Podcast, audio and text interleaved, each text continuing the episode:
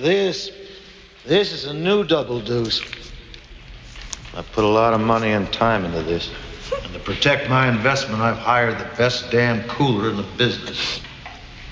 From now on, he's in charge of all the bar business. What he says goes. Dalton?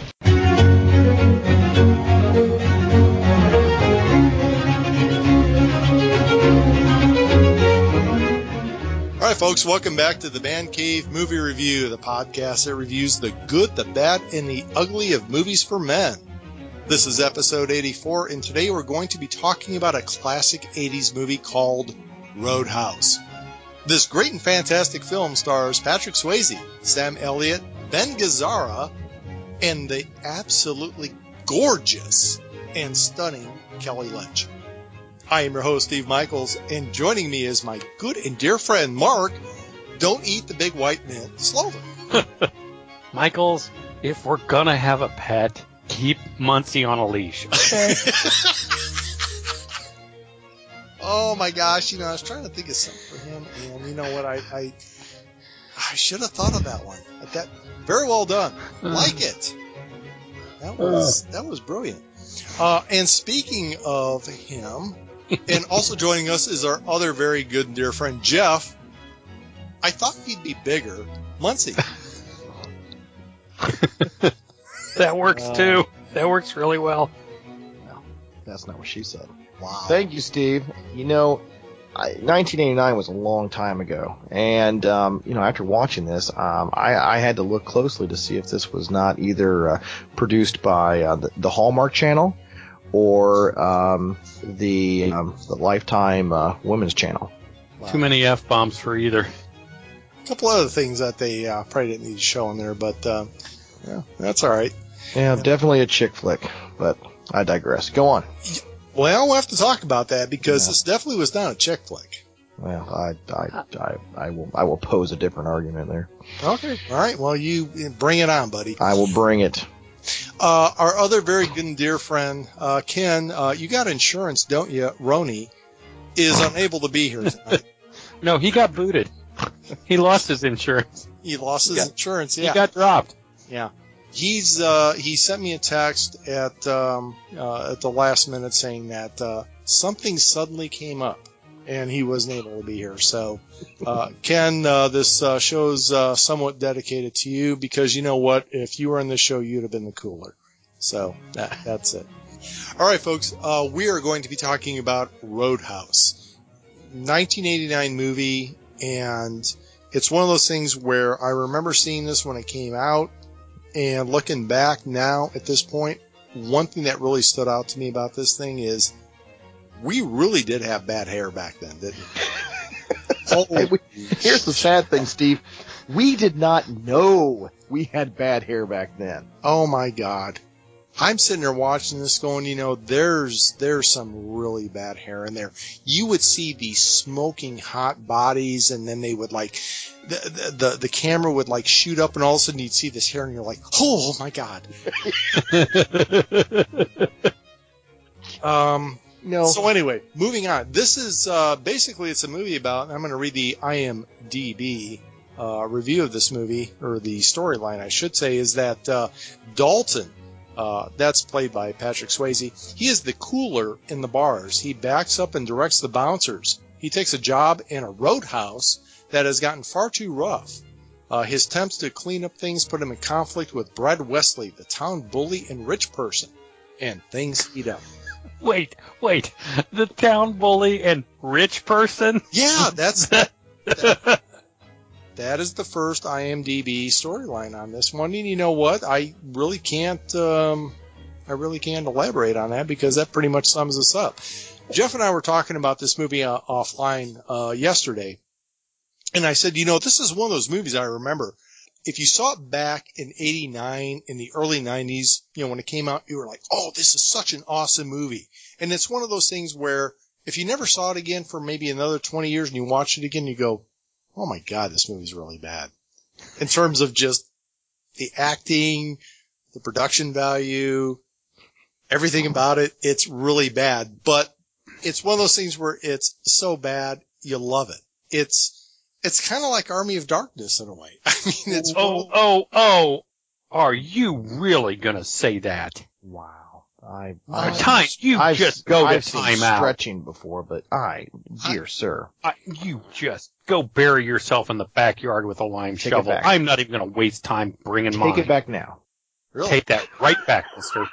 Oh, okay, I've, I've obviously uh, pissed on somebody's Cheerios on this show. Oh, you just called the holy of holies of schlock and this movie equivalent. You, sir, have besmirched the United States of America, and I, for one, am not going to stand for it. I cannot wait to do that movie. Okay, which movie did I besmirch? Because I've kind of lost track. Because you know, Army of of them are- Darkness. How dare you? well, it's, but I mean, it's kind of like the Army of Darkness for like really good, bad action movies from that period of time. I mean, I'm not besmirching. I'm just saying. Army of Darkness knew what it wanted to do, which was be schlock. This tried to be serious about it. This is true. Well, I'll tell you what. There's there's some things I want to talk about later on when we get into the show in terms of you know plot and everything like that. For those people who have not seen this movie before, it is.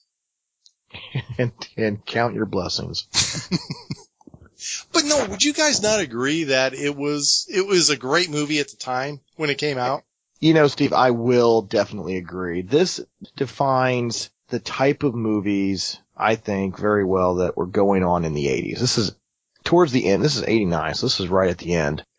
I know they're out there, like Machete, for example. That is nothing but a vehicle for, um, oh, what's his guts name? Danny Trejo. Danny Trejo. Okay. I, I know there are movies out there that are just vehicles for certain actors, but it just seems back in the 80s, that's what was going on. And we had some strong male actors. And when I say that, I don't mean as acting range. I just mean as personas on a screen that net or that uh, studios wanted to just create a show around. And this movie here, I think, is a perfect example of what that was going on in the 80s. And this was a Patrick Swayze vehicle where we could just have him on here and we could just, you know, basically have a show wrapped around him, however bad it was written. But at the time, it was good at the time. Mm-hmm. But years, you know, 20 years later, this, this is a rough movie to watch now. Well, that's the thing. It doesn't age well.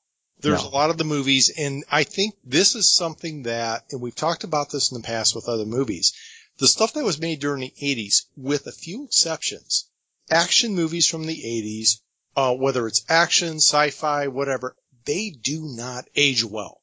They just, I mean, when you look at them later, you're like, oh my god, we actually enjoyed that. Well, but I think it goes back to your early reference here of the hair of the 80s. Yeah. At the time, we didn't know that this was shit, right? I mean, at the time, we didn't Wow. think twice about having a mullet, right? No one did. Okay? I, you know, I, I did it because of peer pressure, but, um, The, your only problem was you grew a mullet on your face. well, and, and my back hair, but yeah, your mullet started from the back of your neck down. down, I take my shirt off, you still might think I have a mullet. I had that George Carlin mullet, you know, where it was like bald on top and then he had the mullet in the back. But Good. it was a good look, wasn't It's it? It's a good look. You know, in the 80s, this is just the way that movies were made. And I think it also demonstrates how movies have really developed and I'm going to say matured since the 80s. You know, you, you think of the 80s as pr- being a pretty modern time for movies, but you look at how, I don't want to say careful, but just how different movies are put together these days. Sure, they're still f- based on a formula. There's no doubt about that. But the way that they're packaged, at least now, I would consider these to be, you know, you know, a lot of the movies we reviewed in, in you know, the 90s and 2000s, it, you know, pretty solid movies. It just seems that there's been a level of maturity to movie making that is, is really grown up since then. No, I agree with you.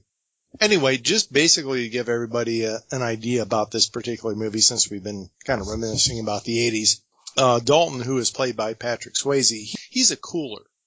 Which uh, evidently they're trying to give you an idea that there's some subculture of bouncers and bars. Uh, you've got bouncers and you got a cooler who is the, I guess, the manager of the of the bouncers, and he is clearly one of the the top ones in the industry, and he gets hired by this guy out in Kansas City to come clean up his bar, which is known as the Double Deuce. Double what? The Double Douche. uh, in the Sam Elliott um, accent. But anyway, I mean that's pretty much what it is. It this is one of those movies, folks. This is pretty pretty much put your brain on wash and wear. It's uh, you can't really put a whole lot of reality into it, and um, he pretty much comes into this bar, which is just this dive, and he comes in to clean it up. Then you have Brad Wesley, who's like the town rich guy bully, um, who pretty much runs the show. You know, uh, you, you kind of get the idea. He's not quite mafia, but he's pretty much that. And obviously they're at odds because Dalton won't sell out to him and there's this whole conflict there. And what I want to get to right off the bat, and guys, you've seen the movie. I, did, I haven't watched this movie for a long time. Uh, up until the time we did the review, I think probably the last time I saw it was maybe before I moved to Indy. And so we're talking maybe 15, close to 20 years. And I watched it again for, you know, for the movie and I watched it again to get the clips and all that stuff. And I finally came to the conclusion. I said, you know what? I'm starting to understand what this movie is. This movie's a Western. And it started reminding me of Tombstone. You know, where Dalton kind of comes in. Everybody kind of knows who he is. You know, he's this, uh, like cool, collected kind of guy, doesn't, you know, um, throw his weight around, uh, and just kind of starts cleaning up the town. Kind of like Wyatt Earp in a way. And then he runs into the, uh, you know, the, the town, uh, bully head guy who's Ben Gazzara, who kind of reminds me of Curly Bill Brocius in a way. And there's this conflict. And it almost reminded me in a way of a Western. I mean, it was set in modern time. Obviously, it was set in the 80s, but it was just one of those things where all the conflict and everything that was going on, where you're kind of like, you know, in this day and age, how could this shit get going on? But in the, in the old Western era, yeah, this is pretty much how stuff went on. And that's what the impression I got from it when I watched this again after maybe, you know, 20 years of seeing it before. My thoughts. I'm just throwing it out there. You know, you may be Wiley coyote, super genius.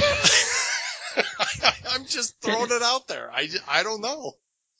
You know, Mark, I don't know what you think, but but I can see, I can, I can see, I can see what he's saying. You know that it, it is an, it is an updated, um, current day version of the best you're going to get with a with a western. I can see that. He basically, I think you're right, Steve. He kind of comes in, he kind of cleans up the town, and he's going to move on. You're right because that's what mm-hmm. he was. He was kind of like drifting in and out. It's like, you know, he was at one bar, he gets hired, he's like, all right, well, if you pay me this and 500 a night, now I'll go over there. And when the job's done, I'm moving on. And it was kind of like Wyatt Earp. It's like when you looked at Tombstone, that was kind of like Wyatt Earp was. He was just going there to make a buck. He wasn't there to like. Just, just need to stop with. You, you've already insulted one of our favorite movies. Don't, don't insult another one of our favorite movies by by comparing this movie to Tombstone. Just not, use the term Western. That's fine. I'm not You're wounding me with not, monotonous languor. Oh gosh, I'm not comparing it. I'm saying is that there's you. okay. I'm blowing you shit, Michaels. Okay. No, you're right. You're right. There, there this is this is a 1980s mullet hair version of a western, and we saw this with God. What was that horrible Brat Pack movie? about the Wild West. Remember Oh, that? Young Guns? yes. Yeah. Well, I've never saw it, but I know what you're talking about. But yeah, I can see where you're going with this, Jeff. You're right. He's he's got a valid point. This is the Marshall, the Drifter. Shane comes in, doesn't doesn't want to fight, but gets backed into a corner and has to clean up the town. Yeah, this is a Howard Hawks, John Wayne movie, but those were good movies. Well, I, and again, I'm not, I'm, I'm not making comparisons in terms of, you know, quality of movies or anything like that. But I mean, I think this was one of those things where, you know, when I first saw it, like I said, I watched this thing back in the day all the time. If it was on TV or on cable, I watched all the time, but it wasn't really seriously until uh, I watched it for this uh, review that I it, it finally hit me. It's like you know this is a flippin' western. This is because when you think about it, this is you know like late 1989, early 90s. You know where the hell do you get some guy like Brad Wesley who controls a town like this? I mean, this is. I mean, you, just don't get away with doing what this guy does. Um, and like I said, folks, when you see the movie, you'll you, will you will understand. I mean, this guy just basically is this, you know, big time, you know, I, I, I wouldn't even call him mafia because he's not because there's no there's no gang. I mean, he is the control of the town, and he just pretty much does what he wants, uh, you know, which includes you know trashing you know car dealerships or doing whatever he wants. Because there's well, nothing like a monster truck. Yeah. I would say it, it sort of was a, well, I mean, I guess in, in the sense of, uh, I guess modern day era, I guess it would be sort of like a gang. Um, I mean, they, they did the typical, the typical gang things. I mean, they, you know, they basically bullied and intimidated people and extorted them for money and ba- basically, you know, considered a domain their own. And in a sense, it was sort of a mafia or a gang. Right. Um, and, you know, and uh, so I don't think that that's a stretch to make. Well, that was the thing. I mean, I'm not saying he was like a mafia, but it was that he was like the don of the town. Nobody. Well, it's it's as it's as mafia as you can get in Missouri. there you go. Yeah. exactly. That's I'm I'm not going to go any further than that. I don't want to upset anybody, anybody any of our listeners in Missouri, but yeah, because you know we got tons of them out there listening to us right now. We we may. Yeah, by all means, we do. Yeah, we do, and they are like leaning on every word you say. Do you have something to say about Missouri? I know I know our Londoners are, but yeah. um, they're just waiting for me to make one more crack. One more. Go for it yeah. Nope, not gonna do it. Not gonna do it. I got him on my good side again. Not gonna do it. if you've never seen this movie, like I said, I mean, he just goes over there. He's this, uh, you know, nationally renowned bouncer, cooler type guy. I guess the cooler is the, uh, you know, the head bouncer who kind of manages. And he is just nationally renowned. And again, it's kind of like going back to what I said before. It's like a Western because when he walks into this, uh, uh, bar uh, when somebody said, you know, what's your name? And he goes, my name's Dalton. And it's like, all of a sudden, it's like, everybody knows who it is. Oh, yeah. It's Leopold. Yeah. Leopold? yeah. Leopold. Exactly. So that's obscure. Yeah. That is obscure. That's obscure. It's obscure. I don't know what the flip you're oh, talking about. So you haven't watched enough Bugs Bunny, Leopold. Sorry. I digress. Yeah. Who would have guessed? So, I, that, yeah. ladies and gentlemen at home, drink. yeah, I was gonna say this is like a high bob party. If you're gonna drink every time Muncie derails a show, you're gonna be done in about 15 minutes. What's that word? Derail. Derail. Ladies and gentlemen, when Steve drink. slurs, drink. People aren't going to be able to get through this podcast. It's going to be a long frigging night, is all I have to say. Amen, brother. Yeah. Get this show back on track, Michaels. Michaels. Ah! All right. Um, where was I? I don't know. we are talking about, about coolers, and you know, as far as coolers, I I'm not a, a a barfly, so I I mean I don't I've never known the term, and I've never known that these were sought after highly skilled, talented individuals. Um, so, you know, that, that was new to me. And, you know, and I don't know if there, you know, are, if, if that's still a thing to this day that there are coolers that are, you know, kind of contract for hire type of guys. I mean, I, I, I find that kind of a cool concept. I've just never really had any firsthand experience with it. Well, that's a good question because honestly, I don't know. I, all I ever knew, um, from my, um, limited experience of going to bars because you know me. Um, Were you there tonight? I all this I morning. yeah, all, this afternoon. Norm. I mean, I've, I've, I think I've only had like two or three Facebook messages this week with you at a bar. and those are the times that you thought about it. So Wow. Anyway, as I was saying, like I said, I never noticed. There was usually just like some big burly guy standing at the door. But you know, if the cooler was supposed to be in the uh, in the in the back, I never noticed them. But you know what? I never started shit in the bar. I was usually the guy that if shit started in the bar, I got to the other end where the shit was starting from. Because I did, because you know I didn't want to spill my drink. that's, I You- knew it. It was, it was all about the beer. I knew it. You were the Man. guy, it- like in the first fight in the double douche, who's standing there laughing until he gets clocked by the waitress, right? No, no, it wasn't even me. I was the oh. one Oh. that was like covering my beer and I was going to the farthest corner where I couldn't get hurt. Because you know what? I'm not, I spent money for this beer. I'm not spilling. That's all I'm saying. But no, I mean, it's one of those things where I never really understood the concept of a cooler. So, you know, maybe that's something out there. I don't know if it's something, uh, that they made up for this movie or if there's actually some, you know, Well, that's out there for this. So, I, I read a little bit. This, this character or this uh, this character is actually based on a real life character who who You- was wait, an you ex Actually did, you actually did deep background work on this not movie? deep, not deep, okay. very pedestrian. Okay, just very cursory type of uh, research that just said I Cliff was notes. Cliff. just yeah, yeah. But um, it the uh, I and I I wish I I had the the notes up still, but um, apparently this was based on a um. Uh, an ex-U.S. Um, Army or Special Forces guy that um, this is what he did, um, and he guess he worked in north the northern United States and Canada.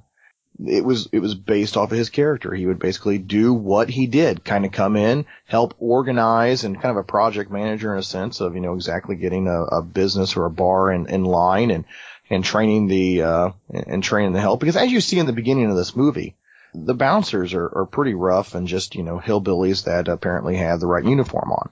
And, you know, and he kind of comes in and kind of you know kind of professionalizes it. Uh, I, you know, if there's one thing I did like about the movie, um, it, it was the, the transition that you see from, you know, the, the, the, the humble beginnings of this bar to, you know, to the end. You know, and, and, and it was a nice transition and, you know, and all, all because of, uh, Dalton. And that concept, uh, you know, kind of appeals to me as, you know, somebody that can come in and, and make grandiose changes like that. no, you're right. Mark, God, I don't know what to say about this movie.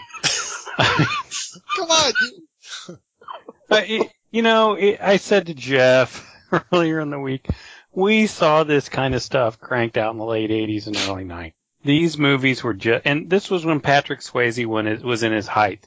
I wouldn't call this a chick flick, Jeff. I will argue against that point, but I will say this is a date movie. You could take a date to this movie if you'd been going out with her for a while. I wouldn't make this a fir- first date movie, but it appealed to, appealed is a strong word, but given, given the time period in history, right? given the time period in history. Sorry, folks. It's it's one of those movies. Um, but you could. It, it's got stuff guys like. It's got a couple things guys like. A couple things that put your eye out. Way guys like. You could, you could hang a set of car keys on Well, if you could find them, then we'd drive out. We'll drive it. Um, it's got Patrick Swayze for the girls, and he was at the height of his glory. Mhm. So I I get I get why this movie it's a good bad movie. Okay, let's just call it that. It's one of those where you sit there and I'm sitting there watching it going, God, this movie's bad.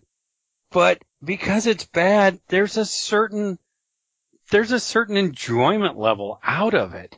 And I don't know what it is. I don't know if it's because the actors all really took their roles seriously or because they did and they didn't realize they were making such shit and then it comes up on the screen.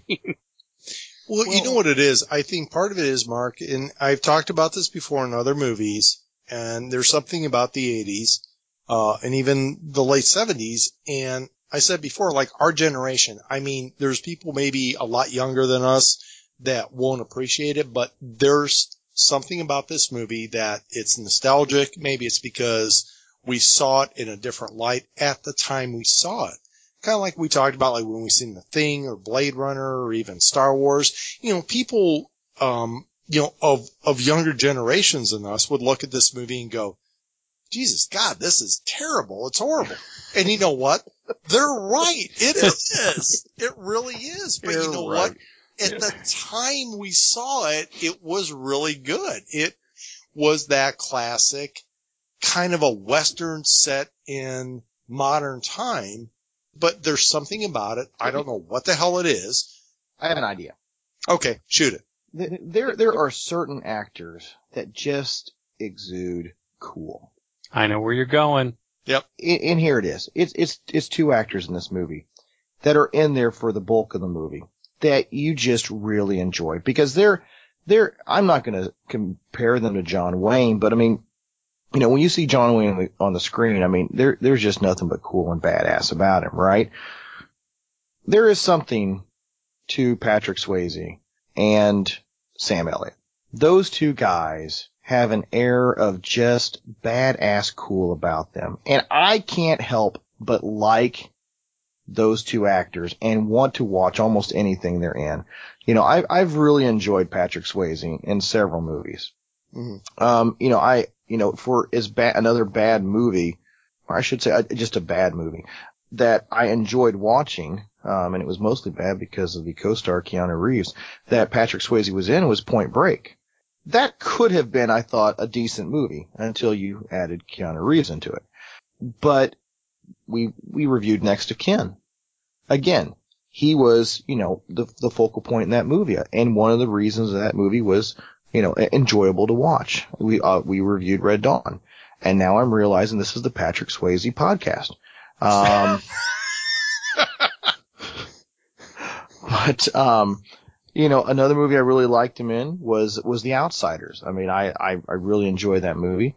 Um, and, and, and in there, you know, he was the, the, the fatherly figure and he, again, everybody looked up to him and he exuded this, just this, this coolness about him. So I think that the reason that we do like this movie, because as I know we're trashing it in a sense, but I watched it and I did not not enjoy this movie. I watched it happily. Yeah, I was Yeah. critical of it, but I did enjoy it for those two actors and for the, for the, for the transformation throughout the movie. And you know what? The action sequences weren't too bad. No, and the fight scenes were pretty well done. They were. Yeah, for that period of time, the fight scenes were very well done. Yeah, they were. Yeah. Oh, yeah, they were. You know, and going back to your point, Jeff, I think one of the reasons I do like this movie, and well, the two, there, there is Sam Elliott. I mean, it's Sam Elliott. Enough Sam said. Elliott. Lord. And you know the thing, and we talked about this. The thing about Patrick Swayze is he's an everyman. You, you, I watch this movie, and I mentioned this to you. You just get the sense that if, if you know, and God rest Patrick Swayze's soul, Patrick Swayze just strikes me as the kind of guy that during his life was truly a likable guy. Mhm. You just get, and that's why kind of why you like this movie is because you know guys like this. They're good guys. Yeah, I'm and one you- of those guys. I'm sorry. Okay. Never mind. Nothing. I'm sorry. What was it? Did did you did you Just- say something? I'm just, I'm just making, I'm just drawing parallels and connections to me and, and, and, and yeah. Never mind. Come on. Who? Me. No, nobody. You? I'm Steve? I don't know. You and Patrick Swayze, not even close. You know what? I would be his You know idol, who- wouldn't you- I? You know who you are in this movie? You're the nice, doughy bouncer in this movie. You know what? That doughy bouncer kicked some ass. He did. He did. Until, until a Until. went upside his head. Well, there's that. No, I think, uh, yeah, you like the actors in this movie, especially the Sam Elliott and and uh, Patrick Swayze. They they they make the movie fun to watch. Um, and I really enjoyed the scenes where those two are together because it looks like these guys really are friends. Right. Those are, you know, there's the is the acting good in this movie? No. Is it bad? From some people, yes. from Swayze and Elliott? No. And No. and and they are. I really love the scenes where Elliott gets introduced and hangs around and helps Swayze out I, because you see these guys are friends, and you kind of think, I bet these guys enjoyed making this movie together. And that's the other thing about this movie that I think I like is you get the sense that everybody making the movie had fun making the movie. and, and really enjoyed being there. Nobody Yeah. was really mailing it in. I mean, even um, oh, what's the uh, oh uh, Kevin uh, Teague, Kevin Um, Todd, or Marshall- Teague. Teague. Marshall T. No, not Marshall Teague. no, no. Kevin uh, Tighe. Oh, He- Kevin Tighe. Yeah, that was, uh, Yeah. he was from, uh, what, at, what, what was that? Emergency, Emergency. one or Emergency. emergency? Oh Yeah. my gosh. I mean, he just had a smile on his face the entire movie, even when his bar is getting ransacked. He's just looking out the window with a big smile on his face and just happy as a clam. Yeah. Since we're talking about him, let's jump into actors. The one guy I actually kind of chuckle about, and he actually had billing in this movie when you watched it, was, uh, Keith David. Did you know You Keith- You know what? Yes. Yes. I was just thinking my favorite cameo in the movie is Keith David. I love Keith David and it's one of the best things in the movie Platoon. I mean, he, he also in any movie just seems to have an air of cool about him. I mean, that guy just seems, I that's a guy I would like to have a beer with. Oh, I would too. But you know what got me about that is it seemed it was weird because when you're watching the credits roll, it's like Keith David. And it's like, okay, people know who this guy is. He's barely in the movie. Right. And it's like, Yeah. he, got, he got billing in this thing and you see him maybe for, I don't know, 60 seconds. He gets one line in the movie, doesn't he? Yeah. Whiskey's running low. Yeah. Right. And I'm That's looking it. at that the whole time going, that's the only time I get to see Keith David. I know. That is, That's it. If you're really paying attention, you see him in the background during the, the one scene where he's actually in a fight. When, uh, Marshall T gets into the, uh, when, you know, when he's, when the whole big fight starts with Marshall Teague in the bar, you Yep. actually see him in the background at one point, but it's just one of those, unless you're really paying attention, you don't notice him. And I'm like, I, was this not when he was really making movies or, or what? It just seemed odd that he got billing in the, in the top credits and you hardly saw him. I thought that was weird. if you like Keith David, he is in 13 different productions that are coming out between now and 2014. Tell the audience what he's best known for, because I don't think a lot of people recognize that name. Uh, Keith David, uh, well, I, well, we did the thing. He was Right. in that. Uh, Yep. he was, um, He has been in a ton of shit. He was in, Pla- again, probably one of Platoon. the, w- w- he was in Platoon, probably one of my favorite roles that he was in. oh, The- Pitch Black. We Pitch saw him. Black. Yes, he was. Yes. He was the guy and he the was in the sequel. Yep. He was in Crash, if anybody watched that. Yes. Um, he had a brief time in Transporter 2.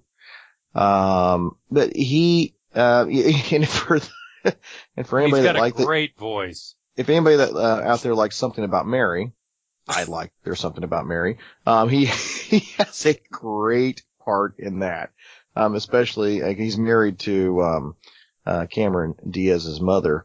And, Oh, yes. uh, one of the great scenes is she comes down in her prom dress and he is just sitting there licking his lips. just, it's, it again, it's, it's, it's a classic scene. Um, and, but and if the- you play video games, he does a, a lot of voice work. he is one of those guys that has a lot of that, gr- you know, it's sort of like a Dennis Haysbert, Hayes. Yes. Hazelworth, yeah.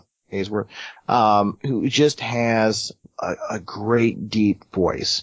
You know, I mean, he, you know, he can narrate, you know, hell, he can probably narrate anything. Um, uh, what, oh, oh, you know, one other one that I, and I, we got, we've got to, we've got to review this for, uh, episode, uh, 167. Um, Jeez. they live. Oh, Oh God. Him and Rowdy Roddy Piper. that's right after Zardoz. We'll do that right after Zardoz. Oh, okay. I'll Oh. get that down here. Wow. God, I forgot about that movie. Holy God. That there's a wow. All right, uh, some of the other actors in this movie because we spent a lot of time on uh, Keith David, but you know what? who, who had almost of one minute no- in the show. Who has 10 seconds in this movie? Uh, well, obviously, we, uh, everybody knew who Patrick Swayze is. Uh, had Sam Elliott. He played Wade Garrett, who is evidently the world renowned or nationally renowned cooler of the, uh, the, cooler scene of bars. Uh, Ben Gazzara, he played Brad Wesley, who is the, uh, the town bully and, um, you know, head mafioso who was running everything around. Uh, let's see. We got Sam Elliott. He played Wade Garrett. And You said that already. I did say that already. Sam Elliott is, Sam Elliott looked awesome. Even back then, that was 1989. How old is this dude anyway? he was born in 1944. Holy shit. So he was, uh, what, uh, 55 I, when that was made? Sam Elliott doesn't age. You know what? Because he looked like an old man back then and he was still kicking ass. Yeah, he's, well, he's Sam Elliott. Enough said. I mean, God, that hair and that beard, my gosh.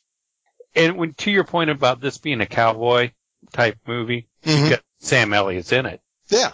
What was I Yeah. gonna say? Sam Elliott is a cowboy. I mean, he Well, is, he's it. Yeah, there you go. Uh, I want to throw one thing out there. Uh, Julie Michaels. I'm just throwing it out there because she has got the last name as I do. Uh, she was, uh, Brad Wesley's squeeze, so to speak. And, um, it was kind of interesting because I never really, um, to be honest with you, when I looked at her, I was like, yeah, there's nothing about her that really, you know, blows my skirt up. I think it was the 80s hair because it looked really terrible. Man, you look at her now. Wow. She is, she is something else. When, And- have you noticed what her specialty is? She's a stunt coordinator. Yeah, she's Yeah, a stunt that's- woman. That's all she does. She's a stunt woman. She kicked Keanu Reeves' ass in what, Breakpoint? Oh, Or Point Break, rather, or some such?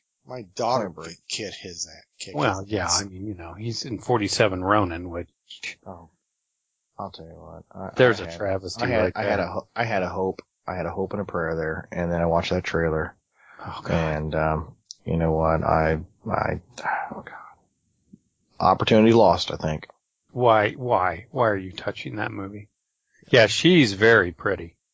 Yeah, she is. And I'll tell you, she looks like one of those where is the older she gets, the better she looks. Because, anyway, moving on. Um, Marshall Teague.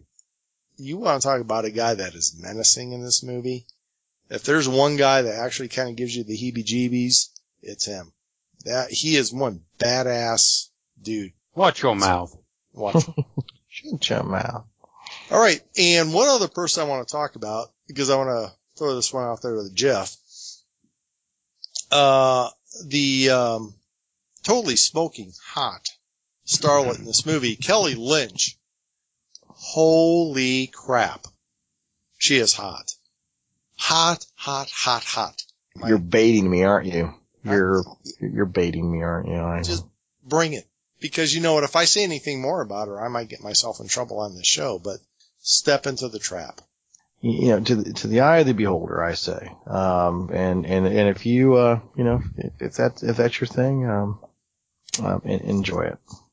I think she looks like a bird, but, um, you know, I, I'm, I would say she's moderately attractive and, and she has not aged very well.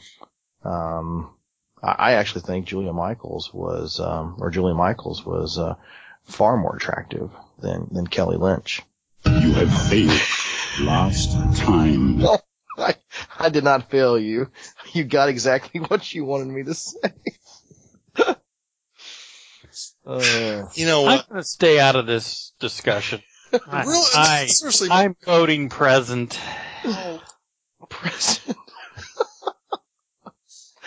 I know, I know there is one, uh, one, one Facebook listener out there who is, uh, who, who, is, who is probably cringing right now at my uh, moderately attractive label. And I, I, I, my sincere apologies. Um, you know, again, I, no questioning your uh, your attraction for the women you're attracted to. But uh, you know, Steve, you know, as we've said, I, I know I, I, blondes don't do too much for me, but uh, but uh, no, Kelly Lynch just uh, there's, there's just not much there, not much there for me.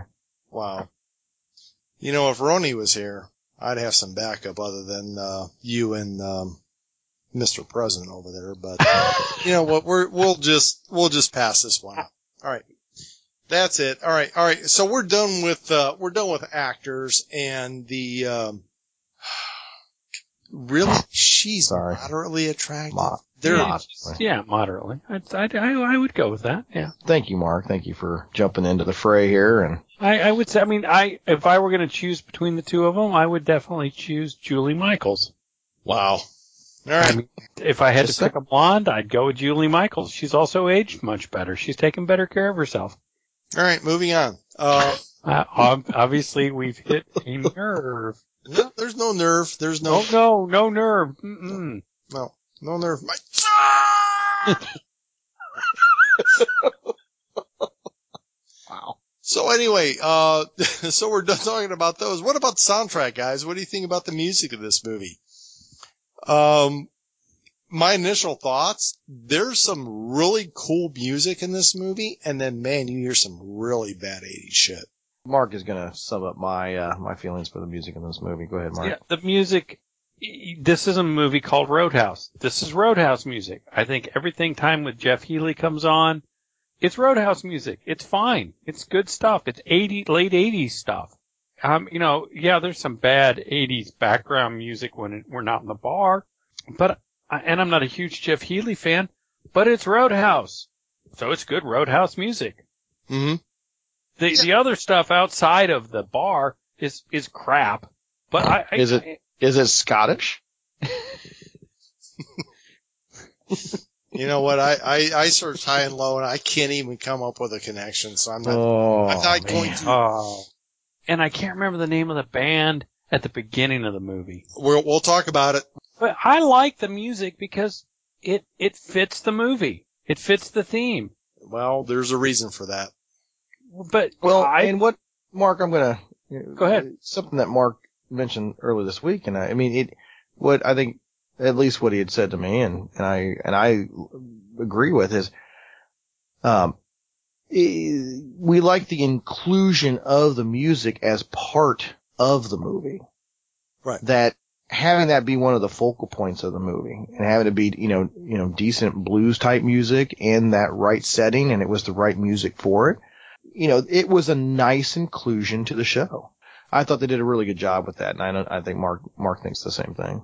yeah, I, I enjoyed it. Did you? What was your thoughts, Steve? Well, I, I mean, my thing was, is I liked a lot of the music that they played because, like you said, Mark, in the very beginning of the movie, you heard this music being played and it's like, sounds familiar. I like it. It, it. It's got a good beat to it. It's a lot different than you hear later on in the, in the movie. The m- music that they play throughout the scenes when they're in the bars, you know, a lot of it is just, um, yeah, God, what do you call it? I- I mean, you've heard this music before, but it's just played by a, uh, you know, uh, a band in the bar, cover band. I mean, you, you hear a lot of cover music throughout this movie, is what I'm saying. Sorry. Yeah. Um, so you hear a lot of cover band music in this, so it's really good.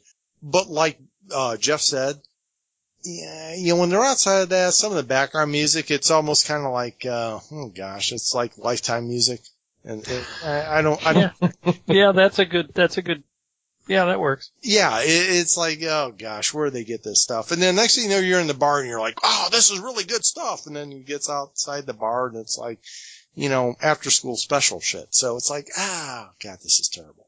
So I, I, I'm not a big fan of the soundtrack. So, and we will talk about at least one of the bands that was playing earlier. And I'm going to look those guys up. It's awesome. Uh, so I think, it. honestly, real quick, I think one of Hmm? the best parts of this movie, and this movie has problems. We we all agree with that, and we need to talk a little further about that. But I think the music is one of the things that holds this movie up, and it's still good to this day. It's not bad '80s, early '90s music. It it's Roadhouse music. You still hear these songs being played. and I think that helps this movie. You know, they could have gotten somebody like Culture Club or Mr. Mister or Rick Astley, Mister, Mister. and that would have just Mr. sent it over the end. Come on, Jeff, break out of Mr. Mister. You know what? I, I was going to bring out with a little Kyrie, but Yeah. um, I'm a little hoarse from a horse from this week. Um, Yeah. Or how about the firm? yeah, Uh, something a little more uh, Stevie Ray Vaughan. Uh, can maybe do that. uh, nice. but I mean, it would have been real easy to dumb down into some bad '80s music. Well, I'll tell you what. It, when you watch it, there was there was some of that. I mean, But I mean, in the bar, oh yeah, they could have said, "Let's get one of those late '80s bands in here, and that'll help sell the movie." right. All right, guys. I want to talk about uh, favorite scenes. What are your favorite scenes in this movie? I got a few. Well, let's. Go it. for it. Yeah. Oh, is it my turn? Oh, it's okay. So I actually pose it out there, and you're going to make me the benchmark. Go for Um, it, dude. Yeah. Uh, one of my favorite scenes is the fact that uh, it's an old joke. Well, actually, probably was an old joke. It was probably new at the time. But remember, it was the uh, very early on when uh, Dalton goes to the double deuce, and you show the one guy. He's like uh, showing off his girlfriend and says, "You ever seen a nicer pair of uh, you know what's?" And for twenty bucks, you can touch them.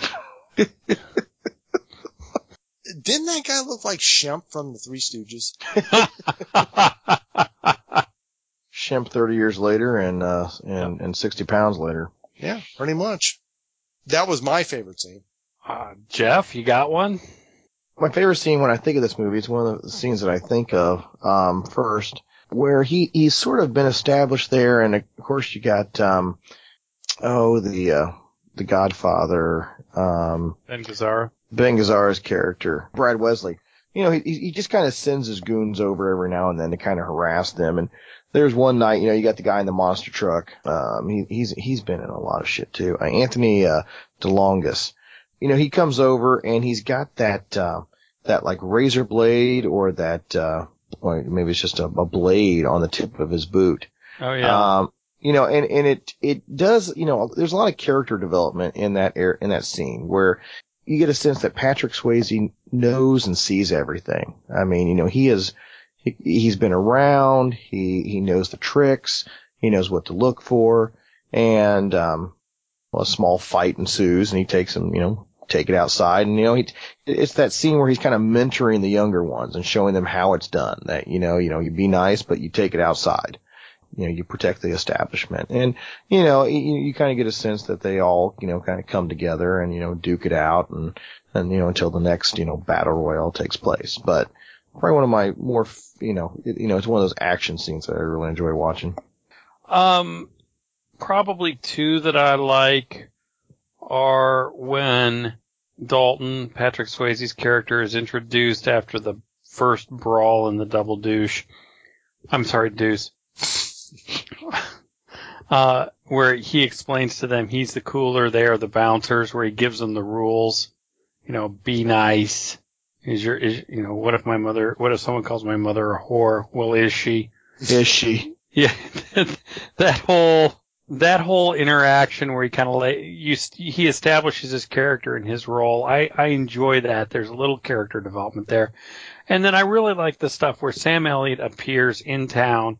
That whole interlude because some of that stuff really drags where we get where we get the love interest going and it it it drags. But when Sam Elliott shows up to help his buddy, there's like a good ten minutes worth of those two being good friends and bonding, especially the brec- at the breakfast where they're talking. Uh, and I, I really like that stuff because it, it's good. There's some good acting there and it, it's, it's quality Sam Elliott time. I agree. Was anybody else surprised that, um, you know, Patrick Swayze wasn't in a fight scene smoking a cigarette? Because No otherwise, he smoked like the entire movie. For this guy who's this ultimate healthy badass Tai Chi dude, he loved his cigarettes. All right, gentlemen, uh, let's uh, move on to uh, what we all want to be talking about, and that is, brother, what you drinking? Mr. Muncie, what do you got there, sir? Oh, thank you. Tonight I uh, I partook in some of the uh, the uh, Jefferson bourbon I had laying around here, and Jefferson Reserve. Uh, uh, yes, the Jefferson Nice Reserve. bottle too. It Pretty. is a nice bottle. It is a classy bottle. Yep. And, uh, you know, it, it is a very nice mid-level bourbon that, um, I don't know, a while ago I just stopped at my favorite cons and, uh, you know, was, was one in the mood for another bourbon and I said, you know what, with this bottle, you can't go wrong. Um, but, you know, nice sipping bourbon, really enjoyed it. And, uh, I, I don't, have you guys tried it yet? Yeah, I've had Jefferson. It's it's it's a good upper mid range bourbon. You're absolutely right. Yeah. It's, it's a nice solid bourbon and uh, it's one that, uh, you know, I'll just, uh, kick back every now and then because it, it tastes good. Just tastes damn good. Good stuff. I am not. And to chase that down, I, I do have a Pogues Run Porter that, um, that is sat in the fridge a little too long. Really? It has. got- I'm, you know, the first time I reviewed it, it I'm not, I'm not going to review it tonight, but, um, it, it was really nice. And this is the last bottle and I was scrounging around in there. And yeah, it's, uh, it's, it's a little rough, but It's not aged well. it is not aged well. No, it is not Really? aged well. You know, I'm not going to say it's skunky, but it is not aged well. So you can't hang on to this stuff forever. But anyways, there you have it. Mr. Mark, what do you got, sir? I am sampling, and I'm not usually a fan of their beer because they love their hops, but they do make with the cooler weather. I I've been looking for, and we've discussed this in the past. It's a hard beer to find because not a lot of me- people make them. But Stone Brewery makes an excellent porter. Oh. The, Oh, to- the Stone Smoked Porter is oh. outstanding. oh yeah. And again, I'm not a big Stone fan because they love their hops, but boy, if they would turn their attention a little bit more to some of these types of beers, they they knock it out of the park with that smoke porter. Um, Mark, I'm going to second that. Their smoke porter is probably one of the best. Wonderful, Jeff. If you've never had it, because it's hard, we love porters. I will try it on your recommendation. I had a smoked porter not too long ago and I'll, I'll, um, I'll tell you what, it just, that, that smokiness really didn't sit well with me. This one so, isn't smoky. It's just got a hint of it on the back end. It's very subtle, wouldn't you say, Jeff, Steve? Yeah. Yeah. Uh, Jeff, g- go buy it. okay. Yeah. You'll like, and it's only like five bucks, and you get it's like a pint.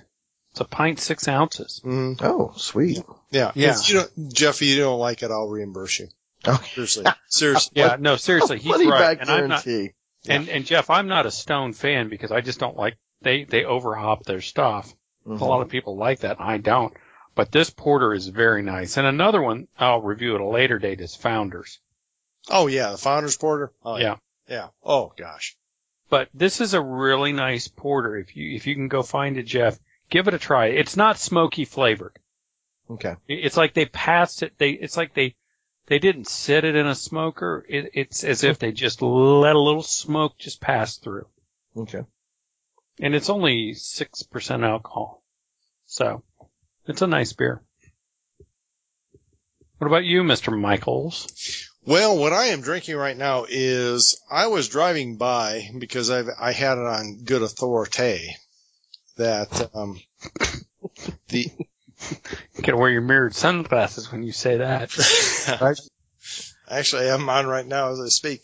Uh, I had good on authority that uh, one of my favorite uh, stopping grounds, uh, the uh, Rock Bottom Brewery at College Park, was tapping a porter today. Ooh. Oh. Liz was tapping a porter at the uh, at uh, Rock Bottom today, so I got a couple of growlers. Can you tell? yeah. yeah. Mm. Yeah. So uh, you're dropping your vowels. dropping my vowel. So that's why I said that I've been I've been enjoying uh, um, some of her porters today, and I'm telling you what, I just can't even begin to tell you how good this is. It, it, it's that time of year when you, you turn to a porter. Yeah, and it is, and, and she makes a good traditional porter. All right, folks. Now that you know what we are drinking for tonight, it is now time for clips, our favorite part of the show. And this is number one. I have a little club outside of Kansas City called the Double Deuce.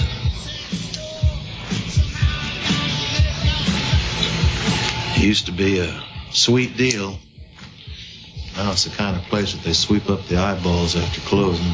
You know, and at one point he makes comment that he, he wants to, uh, he's got some money that he wants to, uh, to invest in it. And I'm thinking, you know what? You need to just level that thing and start all over or build a competing one next door. But that's basically what he's doing. He's taking pretty much what he invested and he's doing that. He's trying to start all over. No? I, I mean like start all over. I mean like, you know, go down the street or something and get the hell away from that place. Hell, I, I've seen outhouses that look better. Wow. That place was a shitter. I don't know what accent he's working for, but it sounds like he just took a hit off an inhaler. Bravo. It could have been. Could I have just, I don't know what he was going for. But I thought he just, he, he's got asthma. He took a hit off his inhaler. Maybe he did. All right. Maybe he did. I don't know. All right. Number two. You know, I heard you had balls big enough to come in a dump truck, but uh, you don't look as much to me. Opinions vary. One of the classic lines from that movie. Mhm. Yep. All right. This is the part where Dalton actually takes over the double deuce. Morgan, you're out of here. What the f- are you talking about? You don't have the right temperament for the trade. You asshole! What am I supposed to do? There's always barber college. I like that whole scene. He's great with the comebacks. All right. Uh, let's see. Number four. I love this part. I call this one nothing personal. I want you to remember that it's a job. It's nothing personal. Uh huh. And called a sucker impersonal? No. It's two nouns combined to elicit a prescribed response. All right. Let's see. Number, uh, let's see. Number five. What is the joke? There's no joke. I just think I'm looking at a dead man, though. Seems everywhere I go, I hear that same joke. Yeah, well, something tells me you bring it on yourself. She's a quick study. I, there was something about her I thought she was like really cute. Um, it was her personality. yeah. She was a little spunky. I like her. Uh, number six. I don't remember what they called this one. Well, Mr. Dalton, you may add nine staples to your dossier of 31 broken bones, two bullet wounds, nine puncture wounds, and four stainless steel screws. That's an estimate, of course. Well, I don't know why she didn't get more parts after this. Let's see. I'm, I'm just, I, I mean, Steve, aren't you with me here? No, I'm I not- was waiting for her to, Oh. to start reciting lines from Terminator 2. You're made of polymimetic metal. Metal. Metal. metal. Wow. All Got right. the poly. I can say And- polymimetic, but I can't say metal. Jeez. And Mark joins the fray. All right. Done. Done. All right, Jeff. Um, you know what? This one's for you, and this is uh, this is from Kelly Lynch. You know, for that line of work, I thought you'd be bigger. Gee, I've never heard that before. Amen, brother. Yeah. All right, there we go. All right, You know what I always say, you better feel again. Uh-oh. wow. All right, uh, let's see, Mark. This one's for you. Um, Uh oh. Uh-oh. You having trouble? Ah, you know, nothing I'm not used to. but it's amazing what you can get used to, huh? Yeah, tell me about it. This place has a sign hanging over the urinal that says, don't eat the big white men.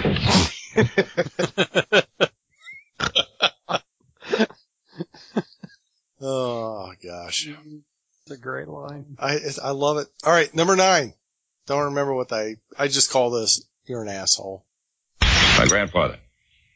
Looks like an important man. He was an asshole. Okay. that was uh, Brad Wesley. That's the only time you're going to hear uh, uh, Ben Gazzara in this movie. All right, let's see. This is uh, when Sam Elliott comes to the Double Deuce and reads the sign. The double douche.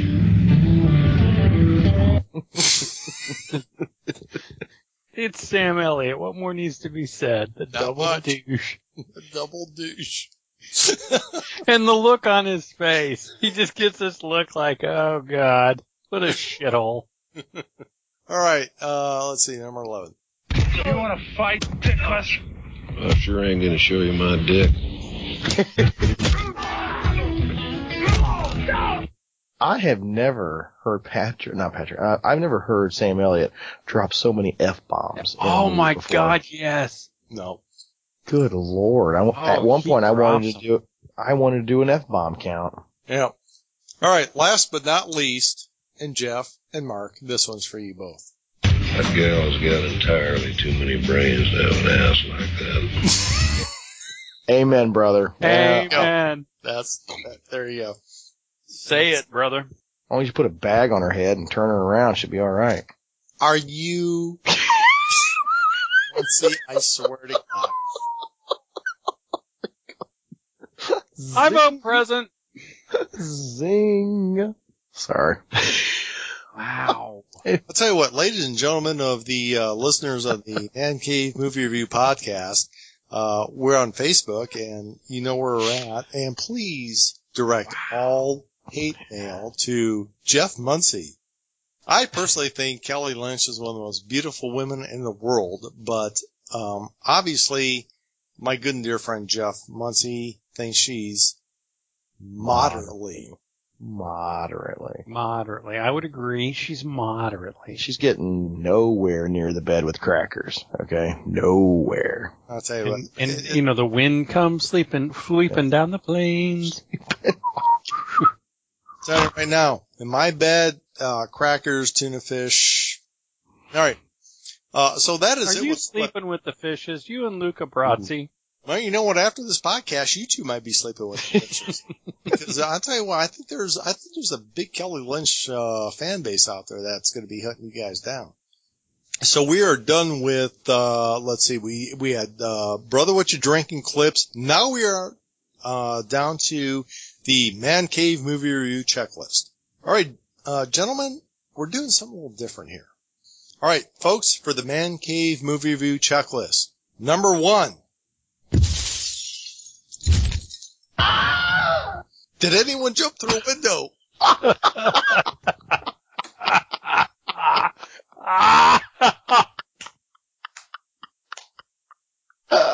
With a Wilhelm scream. Oh my god. Ah. you, you, sir.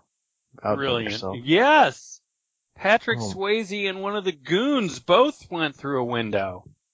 Yes, that was the one I was thinking of. This is the perfect movie for people going through windows. I mean, this, this is the type of movie that defines people going through windows, doesn't it? It And this is exactly this. You know, nobody lifting up a window and sliding out. You know, escaping into the night. No, I mean, it, like going through and shattering glass is the is the official definition of going through windows. By the way, I I love that bumper. Like the bumper you got there. Oh, that's great. that's a brilliant bumper. Thank you. Thank you. All right, number two. If you want him, come and claim him. This, this, Jeez, you're going all out. was there a Liv Tyler role in the movie? oh my god. Kelly Lynch. Kelly Lynch. She defines the Liv Tyler role in the movie. This movie did not need a Kelly Lynch in it. Did not. No, Not. Why? Because every Western has to have the, you know, the, the hot babe that the dude has to run off with. Come on. Kelly Lynch. A second. I can't wait for the next one. Number three. I Do it. I know where this is going. Good Oh. And yes, We better play Yes. by Tawny Kitaen. Yes. Yes. Yes. yes. Whitesnake to the podcast. That's great. Steve, we worked hard Oh this my week. god. Oh, jeez. there's a yes on that one. You know what, George Lucas, you're you're out of the loop on this one. We're done with you now. We we don't have any more George Lucas ones now. But um, no, we're done. No, we're done with George Lucas. I don't I don't want to incur his wrath because you know he's got enough money to burn us down. Uh, for number four.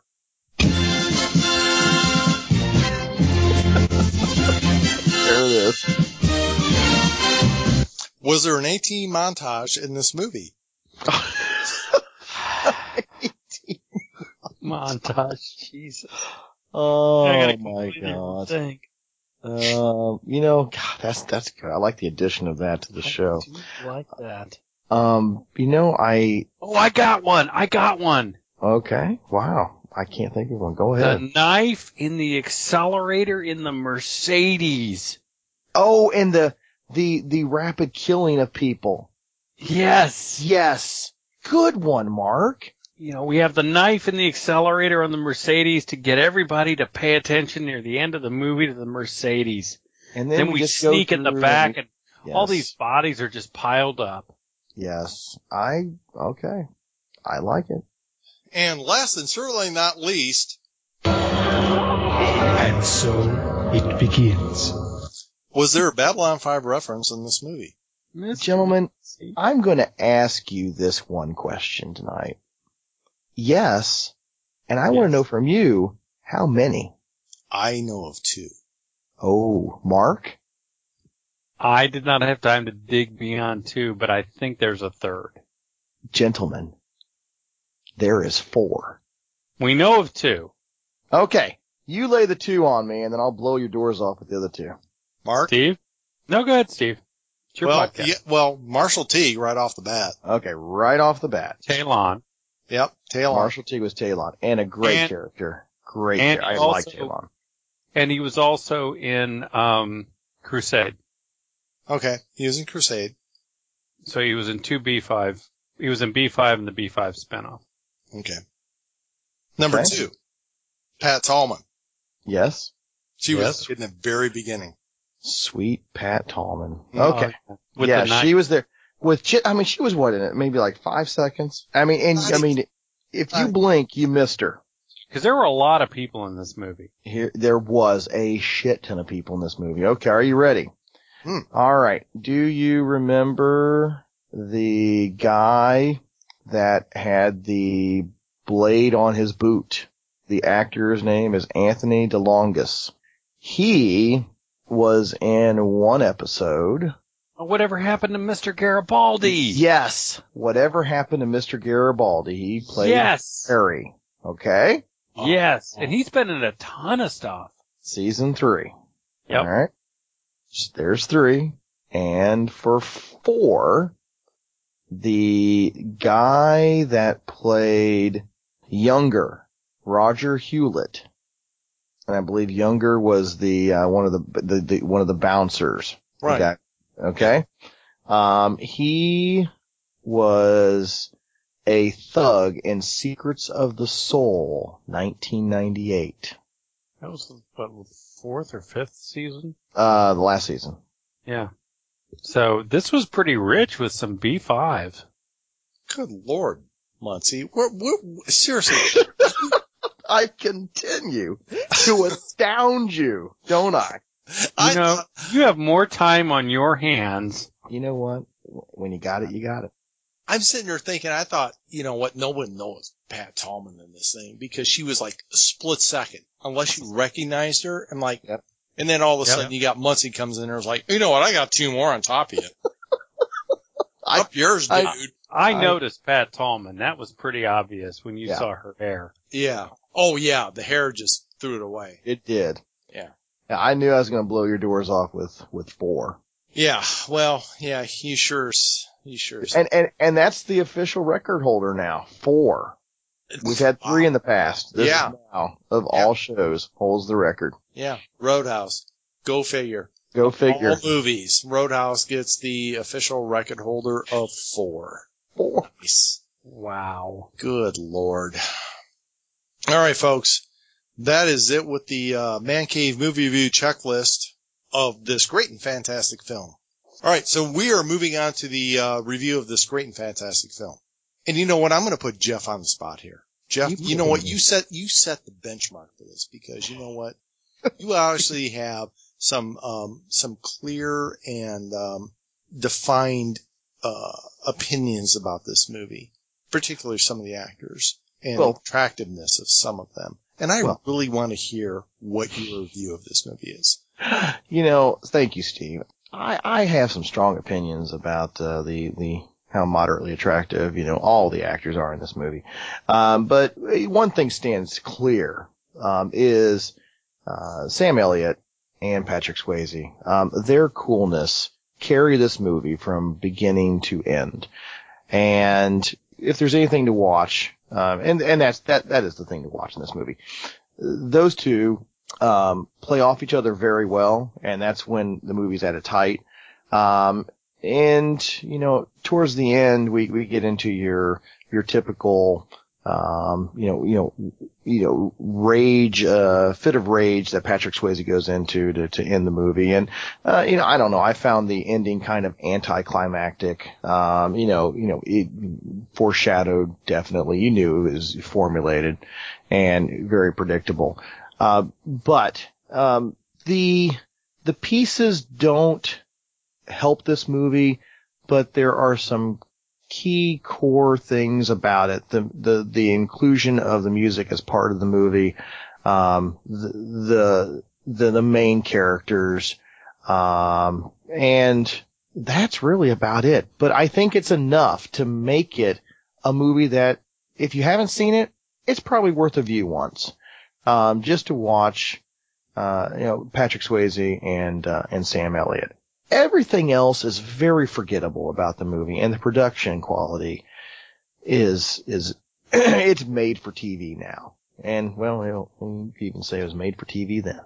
There is not much else going. Um, and once you see it, you will probably say, I do not need to see that movie for another 20 to 30 years, which is what I said after watching this again.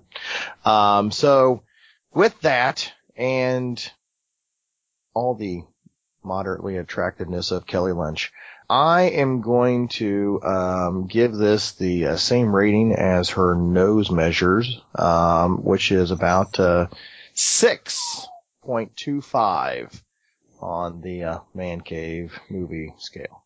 Wow. All right, Mr. Mark.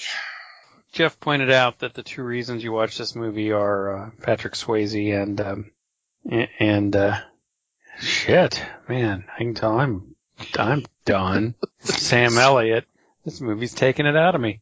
It, it's just such a classic eight, late '80s movie. The cinematography, the music, with the exception of the Jeff Healey band, which I think does help this movie. Both are just, you've mentioned it before, Steve, in this period of time. It's like, what was going on with the cinematography? And you see that in this movie. There's not a ton of character development. You don't really know why people do what they do. It's just to get you to the next thing. The, the sets, the stages, they, they all look like it was shot in a back lot. I think the fight scenes are pretty well done. I think you've got some good stunt work here. There's a lot of it. Um, the female lead is pretty pedestrian. You've got a bunch of retread TV actors that, or B grade movie actors that fill in a lot of the other roles and then people who were plugged into this movie that, with the exception of Marshall Teague and Sam Elliott and Patrick Swayze that kind of don't really reappear anywhere sizable in roles in the future.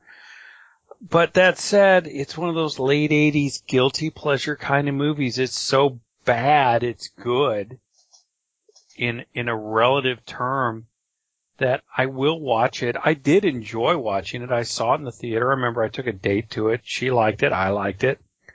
And if you haven't seen it, um, don't expect much, but you'll probably go away going, okay, that was kind of fun to watch. Uh, and it was, it's very predictable. And it, there's nothing about this movie that has, that's going to stick with you in any way, shape, or form. Um, except maybe if you like Jeff Healey and Roadhouse music. So I'm, I'm going to, because of the music from Healey's band, which I think elevates this movie, and the simple fact you have Sam Elliott in the movie, I'm going to give this movie a 6.7. All right. I'll tell you what, one of my thoughts about this movie is, is that early on in the show, I thought it was really good when I first, when I very first saw it back in the uh, late 80s, early 90s. I really enjoyed it. You look at it now and it's like, oh gosh, you know, acting's bad, production values kind of, eh, whatever. But it really does fall in that man cave movie. And it's one of those things where it is a guilty pleasure, like Mark said. If it's one of those things where if it's on TV, I'll actually sit and watch this movie. Knowing what I, Yep. Yeah, knowing what I know, it's like I'll still sit and watch this movie, even when it comes on, because I don't, there's something about it. I don't know if it's just, uh, the nostalgia or if it's j- what it is, but I will sit and watch this movie. And for those of you who've never seen it, if you're from, uh, you know, a, like I said before, if you're a younger generation than ours, you're going to look at this thing going, what the hell are these guys thinking? You got to remember, we watched this movie back when it came out. Had a different feel, had a different impact us, or I'm sorry, had a different impact on us at the time. And that's what I'm trying to get at is that it is kind of that Western in a normal time. And you really kind of have to like put yourself in that mind frame when you watch it. I personally really like this movie. Do I have it on DVD? No. Will I get it on it?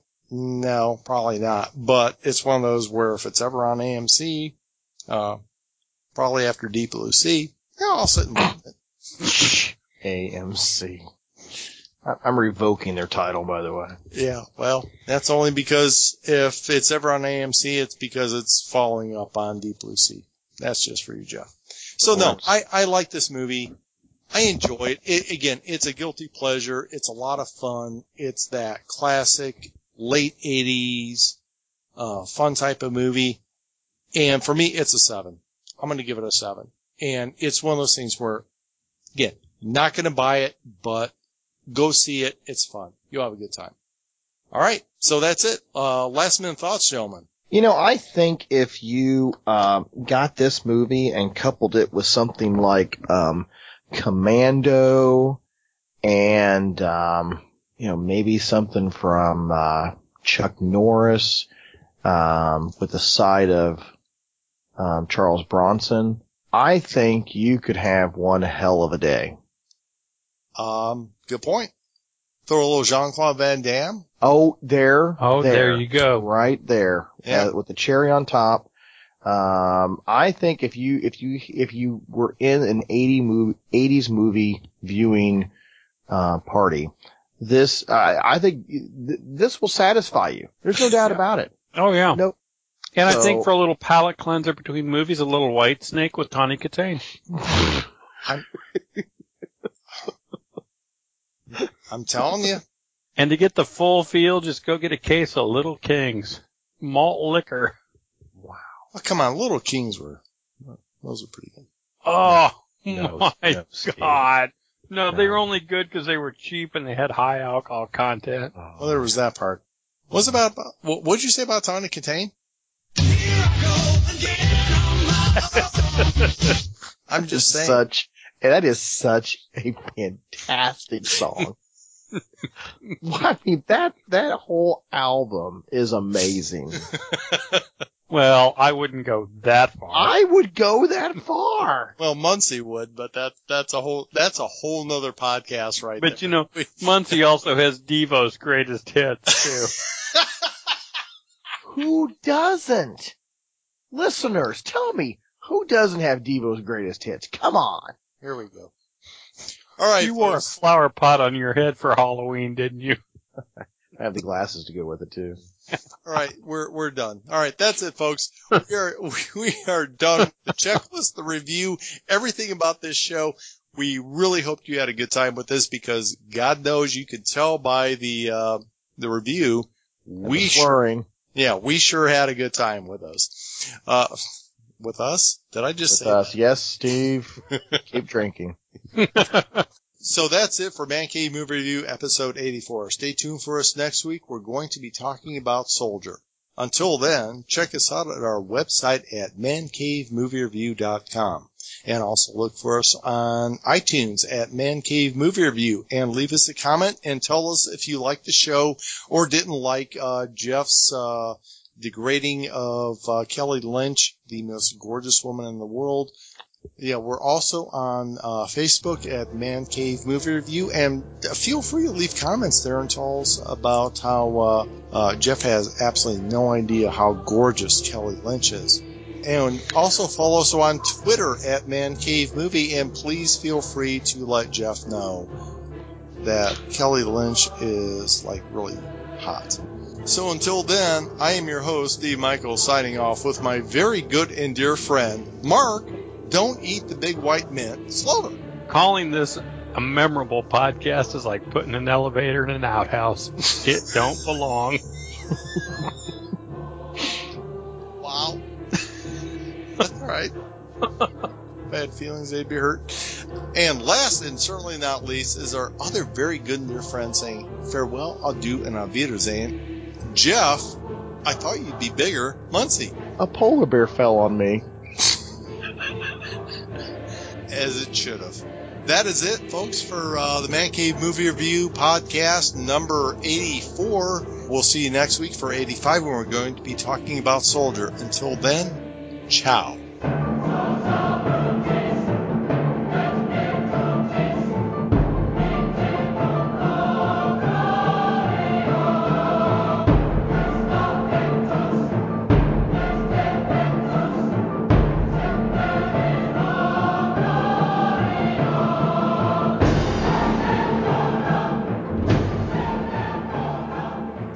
Folks. So that is it with the uh, Man Cave Movie Review, episode 84. And uh, stay tuned for us next week. We're going to be talking about uh, a movie that was recommended us to. Uh, That by our- recommended us to. Recommended us to. All right, yeah. Oh. Ladies and gentlemen, I don't know how you. Well, you know what, Steve? The, if the listeners are playing the drinking game at home, all right, they, Bingo. they don't know any Bingo. difference right now. Okay, that is it for uh, Man Cave. you You know, you know, but, but we have no. You know what? We do not have where Steve has screwed up some sort of acronym or something tonight. We don't have that yet. I am Damn the BT. Damn it, we still got about three minutes left. I'm hopeful. Come on. Gotta need a new pair of shoes, Steve. Yeah, you kissed my ass. Screw up IMDb one time. One time. All right. Um, let's see. And three, two, one.